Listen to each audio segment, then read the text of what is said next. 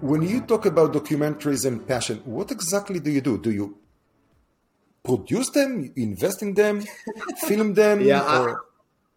I, am a I'm a venture capitalist because I'm not creative. Okay, God, you're giving me too much too much credit. I, am merely I'm merely a consumer. Uh, it probably started at this point.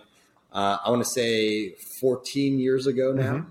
Uh, probably 12, 14 years ago, I started uh, using uh, documentaries, whether they're amateurly produced or independently produced, um, to just catch myself up on parts of the world I knew nothing mm-hmm. about.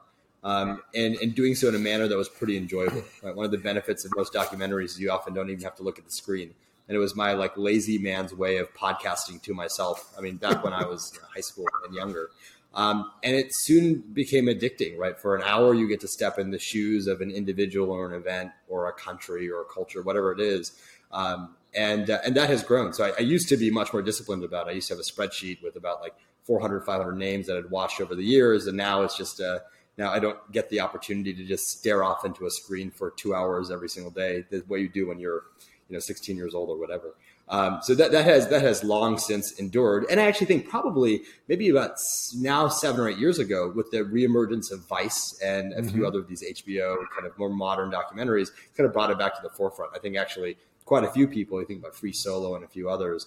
Um, documentaries have actually become kind of part of like pop culture and common culture now. So I'm no longer the the weird uh, documentary obsessed kid. Uh, I get to get to fit in with everyone else. Oh, what's the name of the guy uh, from uh, Loop Insurance, the co-CEO?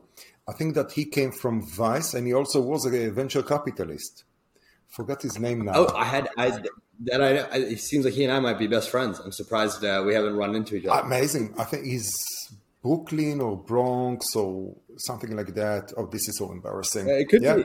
No, which is, you know, when I moved to Los Angeles, I said, it has nothing to do with documentaries. It's like, okay, I'm moving from New York to Los Angeles. I need to have something, some sort of a social hook that I can talk with people here. So I invested in a in an indie movie comedy, and so I have an IMDb entry as a producer. There we yeah, go. Yeah, no, I'm very excited about it. It's you can buy uh, what? Uh, wow, I forget the name of the film. That's uh, oh, the California No. You can okay. you can buy the California No on Amazon Prime. I think. I think. Not really sure, but yeah. So let let's talk about insurance and funds and what do you what do you think?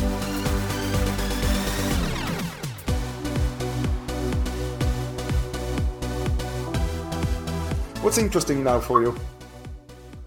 Man, I think uh, I feel like the the world has changed. I know. Right? I think maybe two two or three years ago, it was like everyone was biting their nails to figure out what was going to happen with carriers when they went public. Um, and now, in a weird way, we we kind of know. Mm-hmm. Uh, and so you, you have the answer of this question that we've all been guessing about for eight, ten years. And now you're like, okay, what do I do with this? Um, and so in, in, in, you know, I've seen some people say, look, you know, I'm not going to do any stuff with carriers. I'm just going to go for infrastructure. I've seen other folks say, you know, actually, I know exactly what that carrier did wrong. I can fix it. Our gross margin is going to be better. Our loss ratios are going to be better. Um, but what, what I'm really excited about is the general maturity of the space. Mm-hmm. I think you, you, have to have the first handful of high growth, raise too much money companies. You have to get them out of the way before you start working on kind of second and third order problems. Um, and, and new new spaces. Uh, you know, you and I have just talked about this, but you know, I've been playing around with kind of crypto and you know cyber insurance for crypto theft uh, as as a concept. We've looked at some new applications for kind of uh, you know gig work or modern commercial insurance for individuals that are both kind of owner operators. Um, and broadly thinking about this dichotomy between tackling new categories and wanting to give coverage to people who need it, um, but underwriting in a responsible way, uh, and doing that in an environment like venture where growth is king like how, how, do you how do you marry those two ideals right you want to underwrite diligently and carefully in categories that no one's ever touched um, but you also want to be growing 300% year over year uh, and so that that's what i've been kind of racking my brain about the past few months or know, year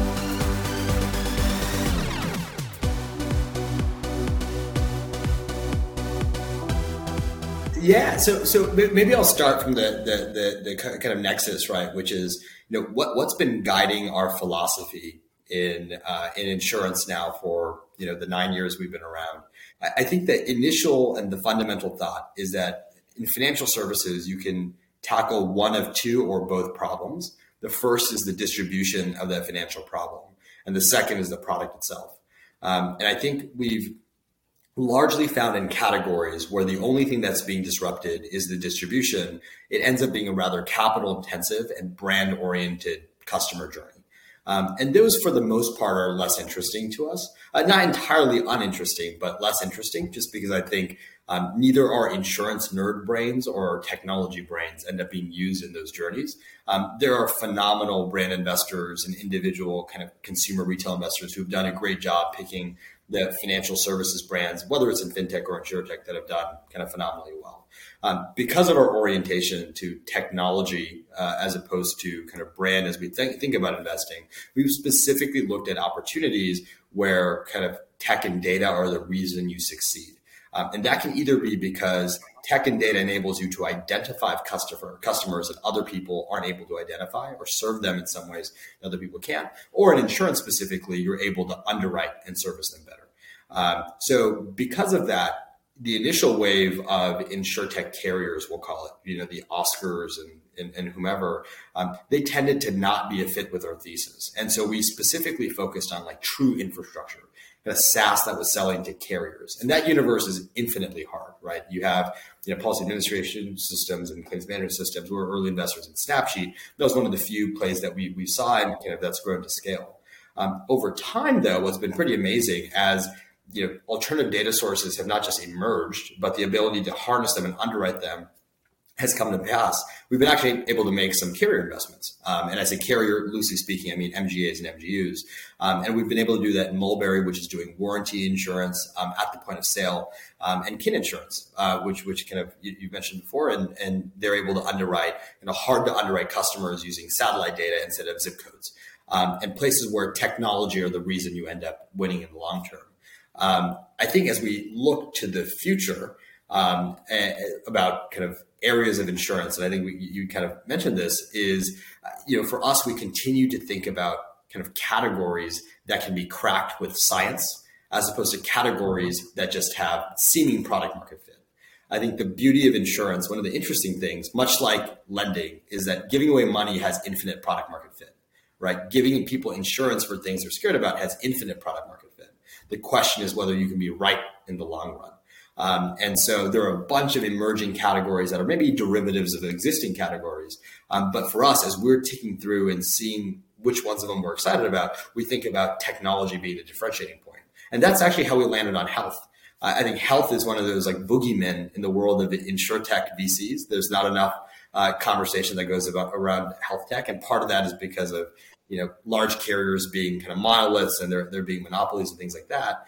Um, but the reality is when we've looked at it, we've kind of picked apart health insurance much the same way we would have done P&C and others. And we've broke it down in the life cycle. And we've actually noticed that because of the volume of data, um, there's actually like math is the answer, right? So whether it's Precision GX kind of using their own home built correlation model to figure out whether or not uh, a certain medical bill being submitted to a health insurance carrier has been improperly billed, um, or something like Amino, which is on helping self-administered health plans inside of large organizations actually use technology to service uh, end consumers, um, helping them discover, schedule, book, and then pay um, all in one kind of unified app. So that, that continues to be the lens that we look at the world in.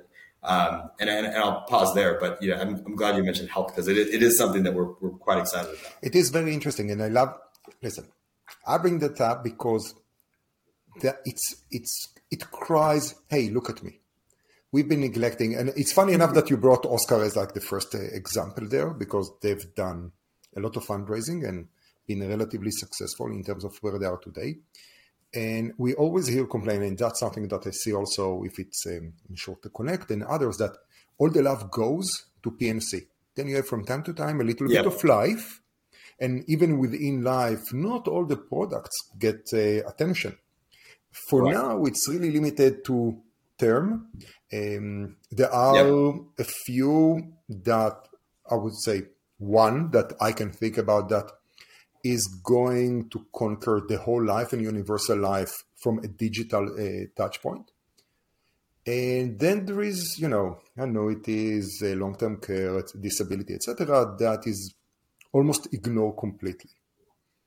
Usually yeah. they say, oh, it's too complex, you need to explain, it's very hard. But no, it's the distribution, it's the selling part of annuity. You need to explain that that uh, financial vehicle, what does it mean to the customer? And you cannot yeah. go like, so basically, are you afraid for your life? Do you care about uh, your relatives? Let me fear you about your death. Uh, so yeah. please buy this product. Now, with health, there is so much to do. I remember the, when I yeah. moved to the US, I, actually, even now, so many years later, I'm still not sure how to work with my, you know, with my physician or different caregivers or yeah. healthcare providers. And it's still not sure you're in the network, outside of the network. Then you actually care about it and try to figure out how it operates. The relationship between the insurance, the physicians, the hospitals, it's such yeah. a mess, which of course means for us yeah. amazing opportunities. you're, you're, totally right. One of one of the the best analogies or like arguments I've heard is that healthcare is a retail experience that tries desperately hard not to be retail. Right? There's an emotional, you know, you don't want to view your physician as a merchant, but they are right? They provide a good or service that you pay for. Except in the modern ecosystem, you often are an involuntary customer, you know, paying a hospital through a third party, discounted by a fourth party that you're getting from a fifth party, which is your employer. It's the most convoluted mess. Um, and, and it has left so many people uninsured, right? Like as, as much as we kind of, you know, uh, hyper analyze insurance. Like you know, insurance is a social good, right? It enables you to live your life in a day to day way that like few other financial products actually enable you to do. Um, and health has got to be the biggest dissonance between like need and coverage. Um, certainly with high deductible health plans and a, and a handful of other things. Um, the challenge, though, which you actually really well articulated, is with you know P&C. P&C life is easier, right? It's government mandated for your you know car, or insurance mandated for your like you know or your mortgage or requires it, whatnot. And there's effectively one stakeholder. There's like you, the insurance company, and your house. Um, and as a result, finding tools and solutions that work in that environment are easier because there's fewer dependencies.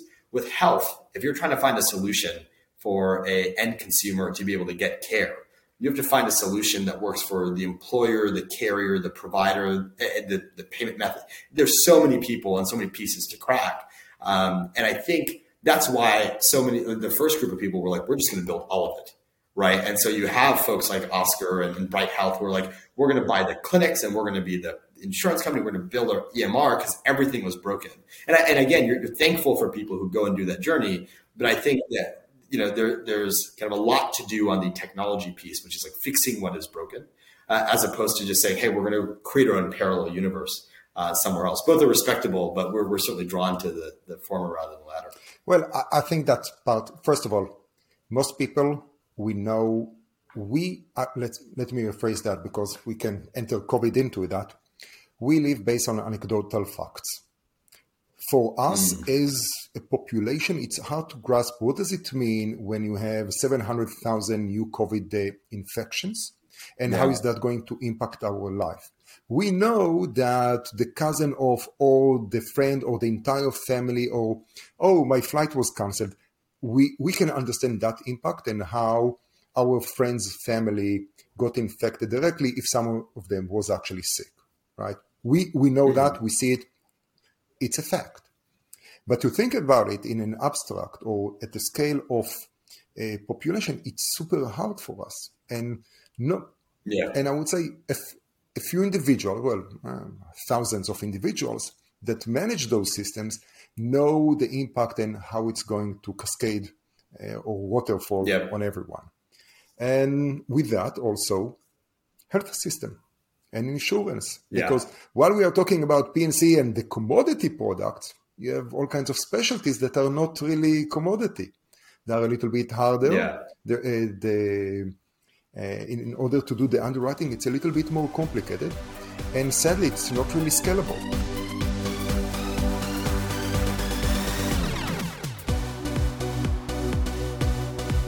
Vivek, can you give us a little bit of background about yourself and about uh, Commerce Fund, Co- uh, Commerce Ventures? Yeah, happy happy to Commerce Ventures. Yeah, happy to do it. Yeah, we are. First of all, thank you for having me. My pleasure. Uh, I love the show. So excited to be part um, but uh, yeah, happy to share. I mean, the, the you know we're, we're, we're kind of quick and easy. We're a nine year old venture capital fund. We manage about two hundred and sixty million dollars across four funds, um, investing in the places that we're obsessed with. Uh, for us, that's three categories: it's retail, financial services, and insurance. Um, and our thought process is people operate their lives pretending that each of these three things are a siloed category of life. Whereas most things that where you spend money are retail transactions that should be insured in some way, or fundamentally you need security in your life. Um, and so we have invested in about 100 companies over the past nine years. I would say probably with a 65% bend towards technology and infrastructure, mm-hmm. and maybe a 35 ish percent bend towards full stack kind of financial services across insurance and financial services. Um, this is my fifth year at the fund. I come after a few years of misspent you know youth in a windowless room doing investment banking. That too in fintech and insurtech over at FT Partners. Um, but even back then, right, I had the you know my, the first transaction I ever worked on was Enservio, uh, which sold to Solera, which is you know claims data to figure out whether or not someone's making a fraudulent claim. And I worked there when we did the SquareTrade uh, deal to, to Allstate, and had the pleasure of now this is year seven effectively of, of insurance and insurtech. Uh, and as we were talking before, Gilad, like what a journey, yeah. right? Like from you know the the term was being minted like eight to ten years ago to now you have a fleet of public companies. Mm-hmm. Say what you will about performance, but a fleet of them that that you know.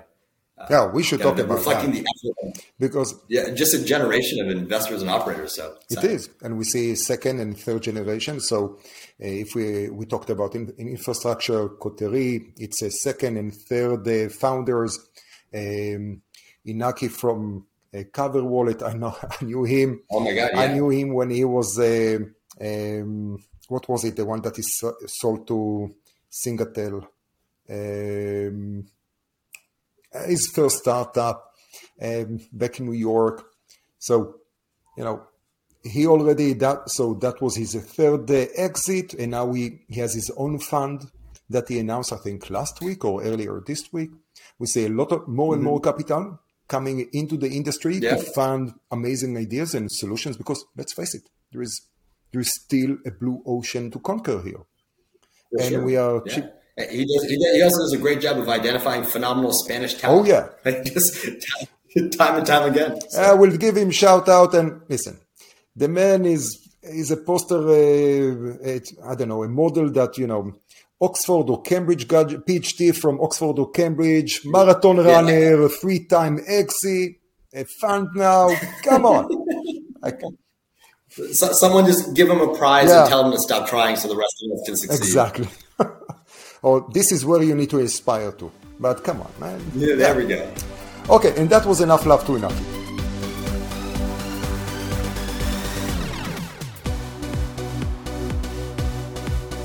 Yeah, I, th- I think, you know, one of the things that we've been, I think we, you and I were, were kind of going back and forth on, right, is in the context of like where we've been spending time, you know, how do you think about the emergence of new mm-hmm.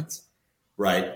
Um, and, and there's a, I read this really interesting kind of like tweet article effectively that was taking a pretty controversial point, which is that you actually can't invent new lines in insurance in traditional ways. Um, and the argument is that like in a world where you don't have actuarial tables, right? You basically you you're or you can't do it in a responsible way. If you don't have actuarial table, you basically have to be able to raise enough money to eat losses for long enough for you to figure mm-hmm. out like what exists and what doesn't. In that context, like gosh, being a seed investor in this venture market where you're taking, you know, you're doing 50 pre on a pre-seed. It makes it, it's, it's really hard. Uh, and so uh, that, that's kind of the new challenge, right? It's like, do you, do you believe that cyber will be widely available? Do you believe that parametric will be widely available for things that aren't catastrophe? Um, and uh, of course, like how much are those things worth? So yeah. like, those, those, are all the things that we're kind of racking our brains. To that, uh, Michael, microinsurance. What does it mean? How does it affect? Well, at a, at a certain point, it's much easier because you see the turnaround faster. With parametric, it's interesting because the statistics ideally should be there so you can build those uh, tables because right. it's parametric, but then we can tie it back to what we sort of touched earlier. What does it mean to crypto?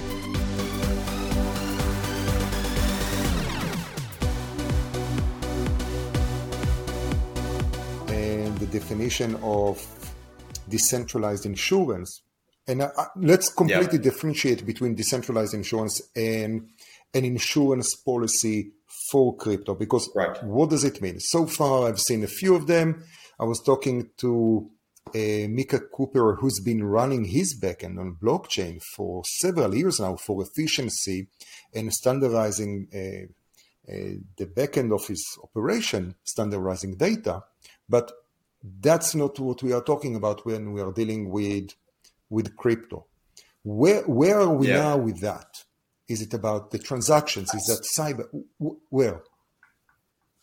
I, I think you draw a really good delineation, right? There's like blockchain insurance, right? So think about title, right? Using the blockchain to create an indelible record of insurance and coverage and all of that. And then there's insurance for crypto mm-hmm. assets. Mm-hmm. And I think insurance for crypto assets is effectively cyber insurance, yep. right? It, I, my, my, understanding, my limited understanding, is that um, predominantly the number one loss driver is theft. So digital maneuverability and theft. Um, and from ha- talking to a handful of companies in that space, you know, if you ask their, you know, you ask them like what their underwriting criteria is, it's actually more of us. They hire, hire a team of cybersecurity specialists to do a full scale analysis of your enterprise and say, hey, your employees handle their devices irresponsibly. They connect to the internet through um, kind of risky Wi-Fi channels. They're likely to be hacked. There's exposure here. Do these things, and we can lower your premium. I think blockchain on the insurance is a is a different categorically disruptive thing, right? Particularly in the context of like subrogation and settling claims between multiple parties. Like that is a different beast, and I think um, because it requires multi-party buy-in and insurance is insurance will take mm-hmm. forever. Uh, I'm, I'm, far less excited about that uh, in the next three to five years. I think one of the hardest things about insurance is that nobody wants it. right? Um, crypto is so amazing because it's the first time in a category people are begging for it. Even cyber insurance, which like you and I and others have known is important. Talk to your average SMB owner, they go, "Well, I know I don't want to get hacked. I have no idea how much I should spend." Talk to anyone that owns crypto institutionally, mm-hmm. And they're saying, "Who can I give this risk to?" Yep. And so I think it's one of the most unique moments in insurance history where you have a product that people are craving. Now the question is, before we give it to them, can we actually be responsible and do we know what we're giving them? I think that's the more interesting kind of leaf to turn over. It's a great question because you know broke it down, and hopefully we can clarify it a little bit more. The difference between the infrastructure, uh, the different insurance program, and the fact that in terms of timing, it's great. There is so much buzz about crypto and more about, well, it's super hard to sell insurance, as you just said, to SMBs. Now, how do you sell them cyber insurance that is focusing on their crypto assets or their wallet? Because as an individual, okay, you may have it in a Coinbase, a, a Binance, wherever that may be. Is that your personal? Is that the business? Who is actually dealing, mm. right? Who has that electronic yeah. wallet? Is that your personal or is that the business? Uh, are you receiving coins or tokens? Yeah. So that will be that type of an insurance. Then, of course, when we look yeah. at the exchanges, that I'm sure there is all kinds of different regulations out there, is that going to be sort of an uh, SIPC, speaks, yeah, or uh, a FIDC? Most likely, I'm, I'm misspelling those the uh, letters here. And if there is, are we going to cover you with to fifty thousand dollars based on if something happens to the exchange to save that account? What is the solution yeah. that is going to be there? Which is very interesting because it, it's going to be very heavy on the regulators, uh, more or less, to set it up. Um, and beside that, it's like, what else? If we are taking the next step for uh, DeIns or decentralized insurance, is that a new peer-to-peer solution. I, yeah. I don't know. I, am like more or less trying to segment it and trying to figure out who is going to pick it and what's the next insurance, I don't know, amazing startup, crypto startup. Yeah, I, I, that's the question. like again, I think the magic is that the good news is the the one thing that every other category of financial services mm-hmm. have, which is product market fit. Yep. Finally, insurance has with crypto. So that's awesome. Um, I think that the next step, though, is the way I think about, particularly in the commercial application, what you just mentioned, is that there's stages, right? There's places where, for sure, individual crypto ownership, unclear Um, I don't believe the individuals tend to have enough crypto that they're thinking about insurance. A small portion do, and they'll get custom policies uh, made by you know Chubb and others to help them. Um, I think at the top of the line, you have folks like Fidelity. Mm-hmm who will be storing crypto and they're going to have to say, gosh, we just have way too much exposure. We're going to need policy. And I think there will be some category of company that solves that and that specifically. Uh, almost if you remember even, and, there'll be derivatives, right? So there'll be the insurance company. And if you remember Cyence, which Guidewire acquired, yep. which is helping people understand their cyber exposure, there will be people who say, gosh, you know, asset manager, why? You don't even know how many of your wealth advisors have parked their customers' assets into crypto that's all being brokered by either your accounts or you have some exposure uh, you're going to need so there's going to be an information and data layer helping folks figure out kind of where their exposure is and then there'll be insurance to help solve that. The question you asked which is really interesting is right in the middle. Those SMBs and SMEs who have like personal and business crypto and this is now we're talking 20 30 years in the future right? There's a version of the world where you know crypto is being used not as an investment asset but actually as kind of commodity tokens for you know me buying a sandwich at the grocery store. Um, that is going to be really interesting because the theft percent or the, the thievability that's probably not a word but the ability to steal from those places will be quite high. Um, and so the risk will be quite me- meaningful. Um, and, and, there's going to have to be an interesting way of convincing these business owners to to actually insure. Um, that i think would be a huge winner uh, in, in the category but we're probably 20 years away from product market fit there, I think. Oh. Whereas in the top and the bottom of the market, maybe. Oh, we're going to see other things much faster. Really depends on metaverse and all the other virtual or digital assets. Right. It doesn't matter NFTs or most likely it may run on that uh, blockchain if it's uh, on ETH or others, because it will be a question: How do I make sure that I'm the owner? And maybe yeah. if you see all kinds of digital assets going on the metaverse, how do you make it's going to be owned by a business? How do you keep that yeah. from being stolen? And if someone is going to shout, "Hey, it's on the blockchain," we know it's a. Do we know it? It's like it's supposed to be. Yeah. Do because I'm sure that there is like an NSA or someone who already figure out all the addresses of all the wallets and all the uh, know your customer. it's everything is mapped. While it's supposed to be anonymous, but you know, yeah. if someone really wants, they will figure it out. They will figure it out. You, you, that, like that's another interesting application, right? Which is um, again delineating just for folks who are listening and desperately trying to follow follow you, you and my like crazy rant here, right? There's there's the insurance of the crypto asset, and totally separately, yes, there is the leverage of blockchain technology to make insurance as an industry more efficient. Um, the, the, the latter, which is kind of using blockchain technology, I think is there, there's two places that I think of uh, as really interesting applications to just like talk through and show how how much power it can have.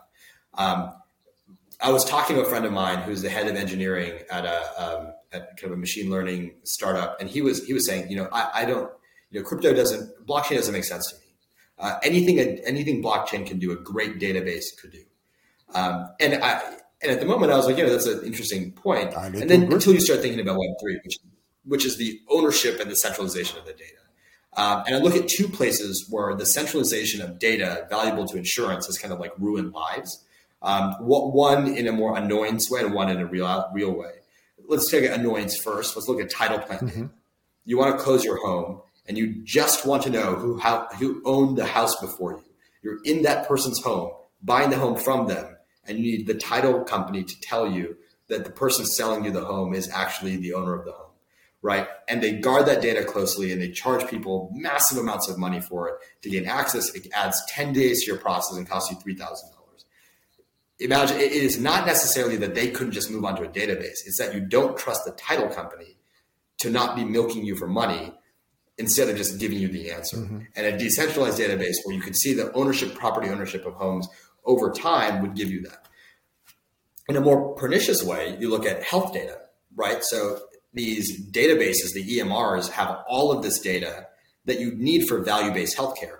You move from California to, or you, you move you know, from New York to LA, you have your medical records there. Right now, you have a physician that's got to call Epic because he's on Cerner. There's three weeks of data delays. They're charging people, and even though there's been a federal law that says that all of the the, the EMRs have to make their data publicly available, they are intentionally. If I did a query on Gilad, I would get 400 pages, intentionally complicated. The PDFs will be faxed sideways just so I can't actually understand it.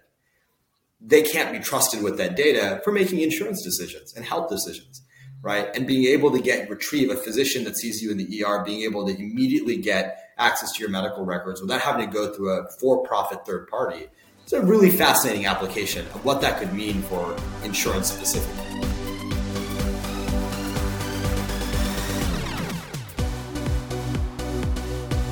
You opened the door to so many different things, and I really wanted to jump back to performance and what does and how uh, the different exits that we've seen in the P&C side impact uh, the life of funds and how they invest. Uh, but let's close the health part, and especially because it's infrastructure. Sure. You mentioned Epic, which sometimes I feel mm-hmm. like they're keeping, they are trying to keep their monopoly or a hegemon. Hegemon. How do you? Hegemony. Thank you.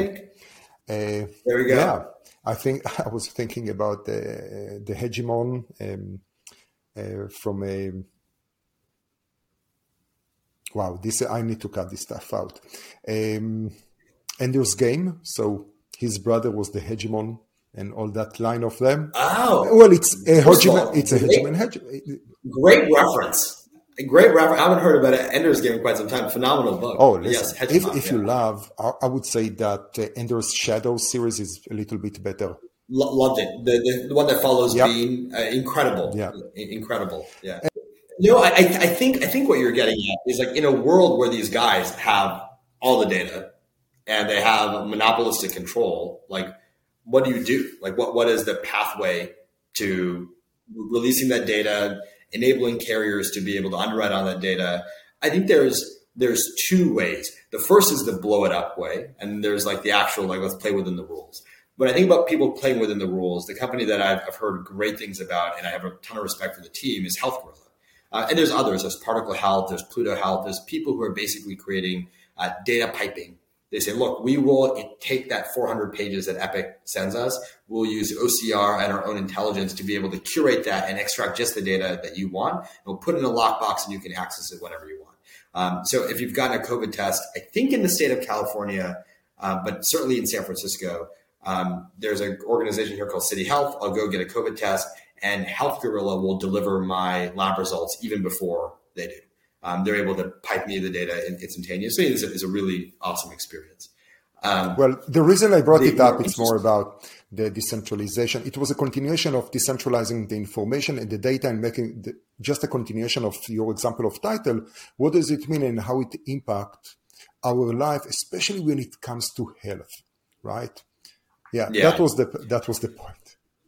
Yeah. There we go. Uh, yeah, I think I think that there it's a much it's a much harder thing, right? Because I think the notion of decentralization is you have to go and get pretty much every hospital mm-hmm. on board. it's a, this is the kind of blow it up option. You have to get every single stakeholder on board to be able to share that information directly. Um, and good luck, right? Like you have different formats and different like the, the, the sprawl is quite quite large, but that's what that looks like. I think that's what that looks like, where you go to individual provider organizations and have that share data into effectively a consortium. And individual owners, meaning you and I, mm-hmm. owners of our own data, have full read write authority. We can pull down that data, we can share it. New physicians can alter that data and then reshare it back, and that's logged on some type of kind of again indelible chain. Um, it's a beautiful idea. It's hard to it's hard to imagine that happening in short. Okay, so for the people who got it, who are still listening to this, or watching that. So let me clarify a couple of things. First of all, we were not ranting about anything. On the contrary, we were pointing at different opportunities. That's one. Now let's jump and talk back about uh, the P&C.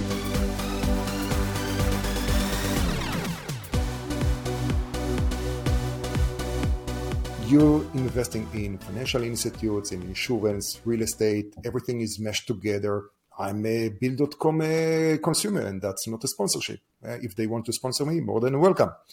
Um, not me, the, the podcast. Um, so let's talk about performance and how the latest public uh, offering impact how you perceive the investment because things change in the past seven years right yeah. and we can ignore Kin for now because they are one of your portfolio companies so what do you think we've seen you know hippo we lemonade yeah. root uh, a few others that basically lost between 50 to 80 percent of the value. I think that the last time I checked, Hippo is now uh, trading at a 2.5, 2.4 dollars a, yeah. a share, which is 10 percent of the IPO. No, mm-hmm. no, no. They the IPO at 10 and 10 dollars. Ten dollars, yeah. yeah. Uh, Root was at uh, 25 it's it's a really interesting. Again, we're kind of all grappling with what this means. I think I look at it and I, it seems to rhyme, if you will, with the first generation of fintech IPOs, mm-hmm. lending IPOs, OnDeck, Lending Club. And these are effectively distribution oriented businesses that didn't focus either on unit economics or defaults in lending. Same thing here as being unit economics and loss ratios. Um, and I, I think what we found is public markets are willing to forgive if your growth continues to be astronomical and your losses tend to be moderate. They're, they're willing to turn a blind eye to fundamental unit economics if the growth doesn't slow down at all. You probably get like two or three quarters of grace before they say, hey, you're not growing like a technology company anymore. And your unit economics certainly don't look like a technology company, but a little. And then when I look at you compared to other carriers, your loss ratio is actually as high. What, what am I doing? Uh, and that's where we're seeing the pullback in quarter two, quarter 3 mm-hmm. Lemonade has uniquely been able to avoid that more so than than Root and others. And I think part of it is they've made some smart acquisitions. They've used their super high multiple to buy stuff at low multiples and, and arbitrage up. Um, they also have, on balance, to be honest, a simpler product. Like renters graduating to homes is, is very different than, than than others. But even then, you know, actually was spending some time looking through their S one, right? Like they're they, they have a very interesting way of quoting. They say, you know, ten percent of our homeowners base comes from uh, our renters, and that the way they go, oh, that's that's pretty impressive. But it, it's actually it's not that of all the renters, ten percent convert. It's actually that you know, probably 1% of their existing base is actually graduating into a new policy. They're just the, the N is so small that it happens to be 10% of homeowners. And so even there, I think we'll enter this LTV question. They're going to get a year, maybe more of kind of either they have to buy something that dramatically increases the LTV of their customers, which they might be doing with Metromile and a few others, or they have to improve their graduation rate. And I think across the board, as kind of these companies start to look more and more like mid-sized carriers, I think they'll trade in a similar way. I think, and you mentioned Kin, so I'll, I'll, I'll say what I, what I can. I think the people who will get really exciting valuations. Now, will they be 40 times run rate or 100 times premium? I, I don't know. And I wouldn't purport to know in public markets. But where I, where I do think people tend to be excited is where you can maintain growth, your margins are sustainable, and you have an unequivocally lower loss ratio than average and you have reinsurers that are not constantly pulling out. I think if you have those four things, the public market will give you a premium for sure relative to existing carriers, even high performing carriers like Progressive. I, I, think there is a general market question about whether that's 15 times progressive or 20 times progressive or three. And I think that's a that's a question for public markets to figure out. And so let me so almost repeat the question in a different way because here's the I don't know the eyebrows that go when they go up. It's we've seen the the results. You actually read the S ones and you you can articulate and understand the logic behind it, but most people don't. Most people look at uh, uh, the cut of the sharp, uh, of the share price. At the same time, they look at that the capital and the number of funds, the venture yeah. capital that is going into this industry doubled itself. So last year, so 2021, we're talking about a almost 14 billion dollars invested in the space, right? Many in the later stages. So how is that? There is like sort of contradiction. And when yeah. I'm talking nowadays, when I'm talking to uh, different investors, most of them are looking to deploy at least 10 million into the round, yeah. not including the pro rata. So coming in in the Series A or Series B, and the same thing, it's a market. So uh, we have many yeah. startups that their seed is already at five, their A is at uh, yeah. 20. And I'm asking, and I'm actually already answering the question that I wanted to ask you. How do you see the, you know, the, the contradiction or the impact of the exits yeah. And, and what we see as a few, especially as you are more of an early stage investor? Yeah. So, so I would say, I would say two things. Uh, one, not everything is as it seems. Yeah. Yeah. Um, I think I think if you if you're re- right if you're reading the you know the InsurTech Journal whatever it says oh my god most venture money in the world and it's true the numbers aren't false but two things are true one one out of every three dollars comes from a CVC these CVCs are not oriented towards financial return so the fact that Root uh, Munich is more unhappy that Root did not turn out to be a good reinsurance risk than they are unhappy that the IPO did not perform. Mm-hmm right? The incentives of corporate carriers are very different. They want to deploy more uh, capital off their balance sheet as a risk ballast versus kind of financial return. So that's take away 33% of the funding numbers. And then if you take the remainder, because of what, if you, if you remember what I said at the beginning, right? First generation insurance models are very capital intensive because they didn't do any product innovation. They're just going to go outspend Geico on digital marketing. Yeah. And so as a result of that, the later stage rounds have gotten larger and larger and larger. And, and my suspicion, I haven't done the math, I bet if you took the remaining 66%, something like 50% of it would have gone to 10% of the companies. The ones that are chewing up cash because they need to, right? Like Oscar raised a billion dollars, things of that nature. So I think if you actually go down to it, probably half the stated number, maybe even less than the half the stated number, is actually going to early stage new company formations pre-seed through series b building innovative things and to me that's actually quite exciting mm-hmm. right that means that there's a second generation of that is coming that's still underinvested that people are going to be really really excited about um, but i think that a lot of the capital that has gone into this space even though the outcomes haven't been great have really not cared about the outcomes being great right folks who invest $300 million in a series d aren't looking for a 5x return mm-hmm. they're looking for 10% irr because they're a you know public market investor that got in early. And so, as all of us, like early ecosystem people think about it, we're still in like the second inning. Um, we, we still have kind of to figure out how to make these companies go go public. And I think the pool of capital that's really focused on doing that is smaller than people believe it is. Yeah. Who should reach out to you?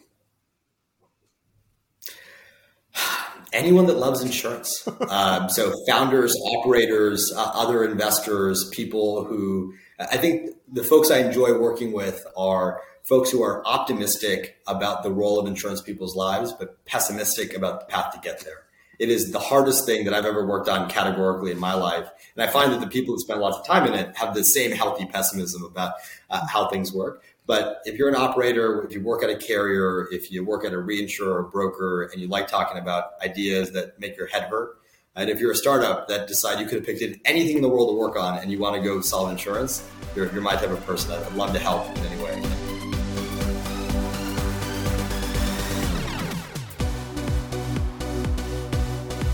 Okay, let me ask you the last question that I'm asking everyone. Can you please give us a recommendation, a life hack, something that you picked up in the past two years, or basically since COVID? Uh, a, a, life recommendation or a more tangible Whatever recommendation? that may be. It can be a book, it can be a, a film, or a life hack of how to manage the kids. Whatever works. there we go. Uh, I, I, would say so that I, uh, I, true to form, I will I will encourage folks to uh, watch a documentary. Um, there's a documentary on Netflix called 14 Peaks, and it's the story of a Nepalese uh, alpinist, uh, so someone who climbs mountains, uh, who is the first person to climb um, all 14 peaks that are over 8,000 meters. Um, the re- world record before him was seven years, and he did it in seven months. Oh, wow. Um, and the concept, amongst many other things about like in social political things, is this notion of uh, when you hedge your goal to the goal of someone behind you or someone who came before you, you will only achieve incrementally more than them when you fundamentally rethink what you want to do and where you want to go, you can achieve kind of incredible things. Um, and you know, it's not just in venture, right? It's in life generally as well. Um, once in a while, in certain categories of your life, you take huge swings and you stop anchoring to other people. Um, you just take a first principles approach to solving something, and you might be wildly surprised, like this person was. Right? He beat his own goal by a year. so it's it's a fascinating watch. It's really really entertaining, uh, but also pretty meaningful. Fantastic. Vivek, thank you very, very much for joining me today, uh, today and Happy New Year. Happy New Year.